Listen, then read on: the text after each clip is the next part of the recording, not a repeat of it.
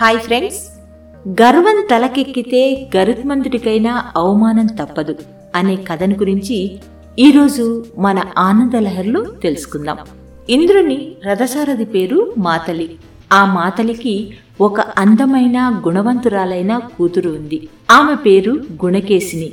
గుణకేశినికి యుక్త వయసు వచ్చేసరికి ఆమెకు తగిన వరుని కోసం మాతలి పద్నాలుగు లోకాలను వెతికాడు. కాని తన కూతురికి సరిపోయే జోడి ఎవ్వరూ ఆయనకి కనిపించలేదు.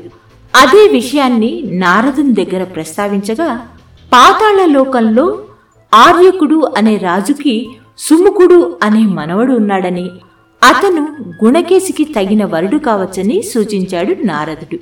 నారదుని సూచన మేరకు సుముఖుడిని చూసిన మాతలికి నిజంగానే అతను తన కూతురికి తగిన వరునిగా తొచ్చాడు ఈ విషయం ఆర్యకునికి చెప్పగానే అతను సంతోషంతో ఉప్పొంగిపోయాడు. కాని అంతలో ఏం గుర్తుకు వచ్చిందో కాని విచారంలో మునిగిపోయాడు. మాతలి నీ కూతుర్ని మించిన సంబంధం మరేముంటుంది? కాని నా మనవుడికి ఒక గొప్ప ఆపద పొంచి ఉంది. విష్ణుమూర్తి వాహనమైన ఆ గరుత్మంతుడు మా జాతి మీద పగబట్టిన విషయం తెలిసిందే కదా?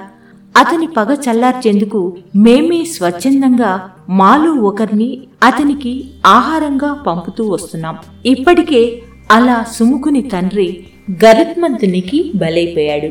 ఇక త్వరలో సుముకుని వంతు కూడా రాబోతుంది.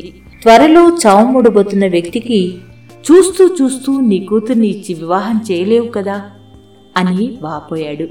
ఆర్యకుని విషాదం విన్న మాతలికి ఏం చేయాలో పాలుపోలేదు అలాగని సుముకుని వదులుకునేందుకు మనసు ఒప్పలేదు. దాంతో సుముకుని తీసుకుని నేరుగా దేవలోకానికి వెళ్ళాడు మాతలి. అక్కడ కొలువై ఉన్న ఇంద్రునికి తన సమస్యను నివేదించాడు. మాతలి సమస్యను విన్న ఇంద్రుడు వారిని తీసుకుని విష్ణుమూర్తి చెంతకు చేరుకున్నాడు. వైకుంఠంలో విష్ణుమూర్తి చెంత ఇంద్రుడు మాతలి సుముకుడు వినమ్రంగా నిలబడి ఉండగానే అక్కడికి ప్రవేశించాడు గరుత్మంతుడు. అక్కడ ఏం జరుగుతుందో గమనించగానే అతని క్రోధానికి అడ్డు లేకుండా పోయింది. నిప్పులు కక్కుతూ ఇంద్ర నా మాటలు కాదని ఈ సుముకుని చిరాయుగా చేసే ప్రయత్నం చేస్తావా? దగ్గరుండి ఇతని వివాహం జరిపించాలని తలపెడతావా? నా శక్తి గురించి నీకు తెలియదా? నిన్ను నేను అవలీలగా ఓడించిన రోజులు మర్చిపోయావా? ఈ విశ్వం మొత్తాన్ని ఒక ఈక మీద మోయగలను. సాక్షాత్తు ఆ విష్ణుమూర్తిని మోసే సామర్థ్యం నాకుంది అంటూ ఇంద్రుని వైపు దూసుకుపోయాడు. ఇదంతా గమనిస్తున్న విష్ణుమూర్తి గరుత్మంతా నేను ఇక్కడున్నానన్న విషయం కూడా మర్చిపోయి ప్రగల్భాలు పలుకుతున్నావే? నువ్వంతటి వీరుడువా? నన్ను సైతం అవలీలగా మోయగలవా?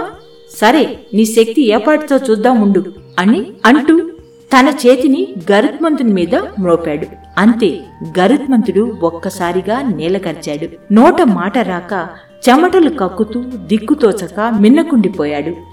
విష్ణుమూర్తి తన చేతిని తీసిన తర్వాత కానీ అతను ఊపిరి పీల్చుకోవడం సాధ్యపడలేదు. నేను నీకు మోసే అవకాశం ఇస్తున్నాను కాబట్టే నువ్వు నన్ను మోయగలుగుతున్నావు. కాని నీ బాధ్యత గర్వంగా మారి తలకెక్కినట్లుంది. నువ్వు మోసే బరువు కంటే నీ తలబరువే ఎక్కువగా ఉన్నట్లుంది. ఆ గర్వం తగ్గించుకుని బుద్ధిగా ఉండకపోతే ఇలాంటి పరాభవం తప్పదు అంటూ హెచ్చరించాడు విష్ణుమూర్తి. దేవాది దేవుడైన ఆ విష్ణుమూర్తి చేతిలో గర్వభంగం పొందిన గరుత్మంతుడు తన తప్పుని తెలుసుకున్నాడు. ఆ తప్పుని మన్నించమంటూ ఇంద్రుని వేడుకొని తల వంచుకుని అక్కడి నుంచి నిష్క్రమించాడు. చూశారు గదా గర్వం తలకెక్కితే గరుత్మంతుడికైనా అవమానం తప్పలేదు కదా? ఇలాంటి మరెన్నో మంచి మంచి కథల కోసం ఆనంద లహరి పోడ్కాస్ట్ను సబ్స్క్రైబ్ చేస్తారు కదూ? మరో మంచి కథతో మీ ముందుకు వస్తాను. అనురాధ తీర్థాల ఆనంద లహరి పోడ్కాస్ట్లో